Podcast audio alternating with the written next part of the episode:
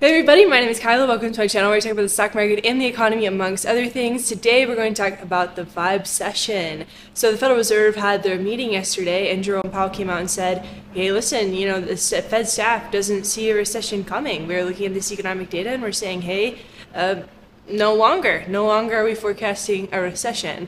And I wrote about the vibecession about a year ago, this idea that there was a temporary vibe decline even though the economic data was okay. And that was coming from a lot of different sources. So real wages being stagnant, gas prices being relatively high, and of course like news media being like you should be feeling really bad, look at all the terrible stuff that is happening. But Jerome Powell came out yesterday and he said that they're no longer seeing a recession and the announcement came with a series of jeers on Twitter for, from people being like, oh my god, we've been in a recession since the beginning of time. And I'm going to talk about that ideology a little bit because I do think there's some validity to it. Um, but Jerome Powell himself was like, listen, we're going to vibe check the economy here again in eight weeks. We're going to remain really data dependent. The overall thesis is that things are looking relatively okay. Growth is moderate, not modest. Inflation is cooling. The labor market is humming along. Real GDP, we got that today, came in stellar at a 2.4% annualized growth rate. And Powell himself even highlighted the vibes. He said, I would say that having headline inflation move down that much will strengthen the broad sense that the public has that inflation is coming down, which will in turn, we hope, help inflation continue to move down. So, of course, there's this idea of rational inattention where if people stop paying attention to inflation, inflation will ultimately end up kind of going down because inflation is somewhat of a self fulfilling prophecy because if people expect inflation, then companies have room to raise prices and then also just sort of bakes itself into the economy. Uh, there's a lot of research around this and it's bizarre, and that is why the economy is based on vibes. But the vibes continue to improve. Vibes are clear in both consumer sentiment and real wages wages. So real wages in the United States are up 6%, whereas in Europe they're actually going down. And it's pretty good for the United States. As Arin Dube wrote, real wages for most American workers, uh, which is equal to about 80%, so this is substantial, are not only higher than they were prior to the pandemic, but they're about what they would have been if the pandemic never happened. And you know, I mean, people spent enough on Taylor Swift tickets that she influenced the direction that the economy ended up taking. A soft landing is the base case for most investors, and people are feeling pretty much decent and we seemingly skirted a recession. So we seemingly avoided a big downturn due to a combination of mostly big fiscal. So the Employ America team has done so much good work on this, and they've been beating this drum really heavily with all the different research papers that they put out. And JP Morgan actually released a note saying that basically the same thing the IRA, the IIJA, and the CHIPS Act, you know, the government spending money has been a floor to the economy because they've encouraged people to hire, they've encouraged capital investment, they've encouraged all this growth within the economy just because they were like, hey, listen, listen, we're a government, part of our job is to spend money, so we're gonna do that. And this is from the Wall Street Journal. The 700 billion in subsidies and investment that the Biden administration has mobilized through the Inflation Reduction Act and the CHIPS Act has unleashed a string of plant projects related to semiconductors, electric vehicles, and renewable energy. Spending on manufacturing construction was up a whopping 77% in May from a year earlier. So we have that. We have all this support from big fiscal, and then we also have companies issuing debt at low rates. So Tracy Alloway wrote a really good paper about this, and basically companies were able to lock in super low borrowing rates, super low rates on the debt that they were borrowing, similar to many homeowners who have very low rates on their mortgages. And so they're golden, even as the Fed raises rates, because the debt loads that they have are not really going to be impacted by how quickly the Fed has raised rates over the past year. Net interest payments are no problem to these corporations. Interest payments are a problem to the Fed, and a lot of companies are insulated from the Federal Reserve themselves. And just as a flag on doomerism, Stephen Kelly shared this really cool chart, one of my favorite charts of all time, the lost returns from listening to esteemed perennial doomsayers. And it shows that um, if you're always thinking that things are going to be very, very bad, uh, you're gonna do very, very bad. I feel like I come on here a lot and I'm like, hey, listen, the economy is good. You should be feeling all right, buddy. And it was only recently that I was like, I, I sort of was like, oh, okay. I get that the economic data is good, but there's a lot of real pain points in the economy, and the vibes are not perfect.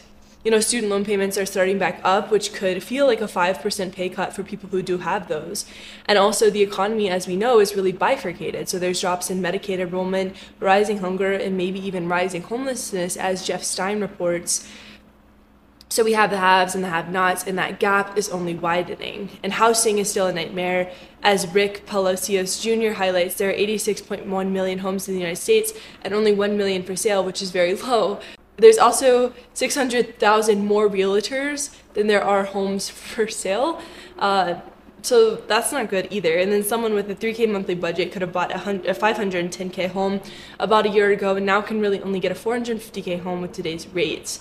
So home ownership is still really far away. And I feel like housing is just one of the biggest problems that we have because people are like, well, I really need somewhere stable to live. I really kind of want to live in a house. I kind of want to live in like a nice apartment and I don't want to pay 50% of my income towards rent. And so I feel like until we get housing sorted out, there's going to be some, some weird vibes in the economy and rightly so so. And workers are going on strike, which is important. I am all for workers' rights. We are big fan of that here but definitely puts pressure on the economy. And Noam Scheiber wrote this article underscoring the changing face of the economy. So he was writing about the writer's strikes that are going on and how the writer's room in different TV series and different movie productions has been fractured into lower paying degraded pieces. So no longer is it one job doing all the big responsibilities, it's kind of a bunch of little jobs doing all these little responsibilities. And that, of course, ruins the payload and makes things difficult. Diane Swonk of KPMG highlights more pressure points Brace for a sharper slowdown in spending over the summer and fall as tighter credit conditions collide with the crimp from the end of student loan forbearance and tighter credit conditions. Rejection rates for vehicle loans hit a record high in recent months and have begun increasingly un- have become increasingly unaffordable, which is an understatement. Rejections for other types of loans are close to a record high. And I guess on a personal note, I've been kind of struggling with describing the economy. Um, you know, I've written on doomers and the cold nostalgia and how Gen Z relates to work. And we seem to get caught in these infinite loops of bad thing, bad thing, bad thing. And it's hard because it's nuanced, right?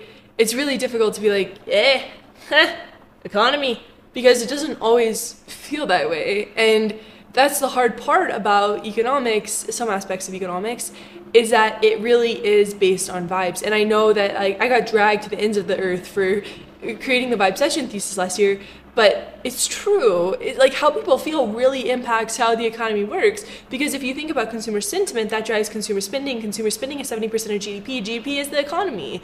And so i think that like it's just super difficult to pinpoint how a person is feeling because as we all know people are irrational people are weird people are uh, feeling weird sometimes. Like i mean for the past couple days i've been feeling weird and that impacts how I see the world. It's just like it's all these funny things about like how do you describe the human condition, and I don't know how to do that. And I think it was Noahpinion who said, you know, we can spend all day sort of philosophizing on why something happened, but we ultimately need to move forward. And I agree with that, but I'm going to philosophize a little bit so there are a few reasons why I think the vibes have been off, and I've written about these in other pieces. But there's abstraction. So there's people around the blurry vision bias and how people talk in these big, grand, sweeping gestures, uh, and how that doesn't really work. Like if you have your CEO being like, "We're all doing this for the betterment of humanity," it's like, okay, sure, but like, what does that mean? Like, what does that mean to you? We have a lot of a- random AI wrappers proclaiming big things, but you know, what's the vision? What's the goal? And as Ethan Mollick wrote, a paper on how to do it takes its title from an, a, a roll story where JFK met a NASA janitor late at night. JFK, why are you working so late? Janitor, because I'm not mopping floors, I'm putting a man on the moon. And we seem to be missing that national goal these days where people feel aligned towards some sort of meaning. I feel like we have lost the sauce with that, and it's totally understandable. And then there's vanity. So this is something I noticed quite a bit. A lot of people think that the world should be built around their every need, and it's not. Like there are eight billion other people here. Uh, you're not that important. As Midwest elitist wrote on Twitter, we are long past the time when people can walk past a book, magazine, or show and say that's not for me and move on. Not everything needs to cater to your worldview. The belief that it does is the greatest form of vanity in America right now people like to have things served to them and only them and that's just not how the world works. And you're going to get your feelings hurt if you think that is how the world works. Like if you have an expectation that you're going to go somewhere and things are going to be perfectly set up just for you and you alone and they're not once you ultimately get there you're going to feel bad. And it's like it's chronic individualism, it's, it's metaphorical wars, all that good. So Albert Camus said the aim of art, the aim of life can only be to increase the sum of freedom and responsibility to be found in every man in the world. It cannot under any circumstances be to reduce or suppress that freedom and to, even temporarily. No great work has ever been based on hatred and contempt. On the contrary, there is not a single true work of art that has not in the end added to the inner freedom of each person who has known and loved it. And I think that there's a lot of self-limiting behavior that transfers over to broader pain points. There's another tweet on Twitter. Ronan wrote, "Imagine never doing anything athletic just because you think you won't make it to the Olympics." That's most people's relationship to making art. And I'm going to go off into woo-woo land for a second, but I promise I have a point. Uh, I truly think that people oftentimes don't have a physical or emotional outlets, and the vibes get kind of trapped there. You know, I was once told by an art teacher that I was really bad at painting, and I never picked up a paintbrush again. And I circle this point a lot, and I recognize, you know, it's abstract, so I'm kind of doing exactly what I said isn't good. But I think that in order to encourage a true vibe change, a shift in this vibe supply, we need to find ways to tell better stories, especially on a fiscal level. You know, how is reshoring helping people? Why is Bidenomics a banger? Really get into the narrative and encourage people to follow their passions, even if it is murky, and like help people find their passions. Because I feel like that's just a thing where it's like, well, I, I'm not going to make money doing this thing, so why would I explore it? And I just feel like the sense of curiosity needs, and I've written about this before too, but the sense of curiosity needs to be encouraged overall, despite the winding nature of this video, it seems like we're on the other side of a vibecession. Uh, and hopefully have screwed a recession entirely. And this poem doesn't have an arching, overarching thematic into the piece, but I think it's really beautiful. Uh, so it's by Ron, and it's called Negative Space. My dad taught me to pack, lay out everything, put half back, roll things that roll, wrinkle prone things on top of cotton things, then pants waist to hem, nooks and crannies for socks. Belts are on the sides like snakes, plastic over that, add shoes, wear heavy stuff on the plane. We started when I was little. I'd roll up socks, and then he'd pretend to put me in the suitcase and we'd laugh. Some guys bond with their dads shooting hoops or talking about Chevrolets.